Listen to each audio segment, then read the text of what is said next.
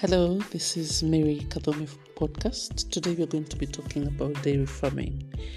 Uh, in the last episode, we looked at dairy farming as an income generating activity vis a vis as a passion. How should we look at it?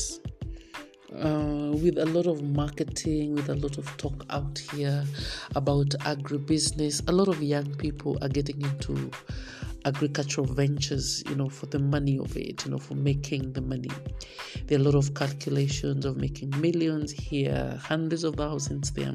So many people maybe leave their five to eight to five job employments to come to dairy farming. But once they get on the ground, things completely change. You know, uh, the climatic conditions, the weather, you know, the, the price changes of animal feeds, the vets, the outbreaks like foot and mouth and such. There's so many things that keep changing.